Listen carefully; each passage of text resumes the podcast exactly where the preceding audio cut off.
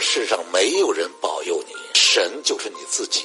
有一个朋友花了好多的钱，在公司里建了一个特别气派的佛堂。后来呢，又因为他自己遇到事儿了，邀请了我几次到他家里去。他家里边也有个佛堂，当然做是金碧辉煌的。后来我就问他，我说你是真信呢，还闹着玩的呀？他说我真信的，我拜了师傅的。我说那你还有什么事儿呢？他就开始跟我说事儿。我说你刚才说的一堆事儿，我给你捋了有六个事儿，每个事儿我告诉你一句话。你听完这六句话之后，你再来告诉我，你到底是真信还是假信？等到他听完每件事，我告诉他那句话，他突然一下子泪奔了，崩溃了。最后说了一句话：我学了二十多，竟然连门都没入。你在那念着那些东西，并不知道祖师们的真意，念着他，把他当神拜。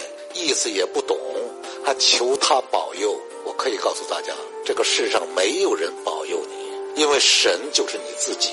实际上呢，宗教也好，文化也好，都是来完成人生中安装程序过程。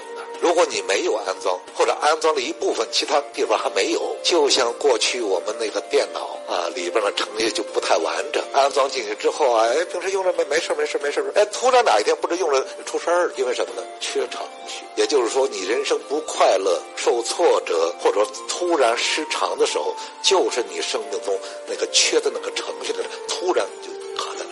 而这个谁给你安呢？父母可能也不是这方面的工程师。讲课的老师能给你一些知识，恐怕也难以变成程序。但是跟着国学学习和修炼，就是往里边安程序。给你安上十条八条的，后边你慢慢的就会自己安程序。两年下来，你的命中就有特别清晰的，也可能上千条程序。一旦你的内在的程序不断的完善，在不断的提升的时候，别人想跟你争来不及了。所以学国学。是我们此生可能是最幸运的一件事儿，所以国学是一个幸福的道场。只要想让自己未来能够越来越健康、越来越快乐，那么就要学国学，就要选择做修行者。知道不修行的人干啥的吗？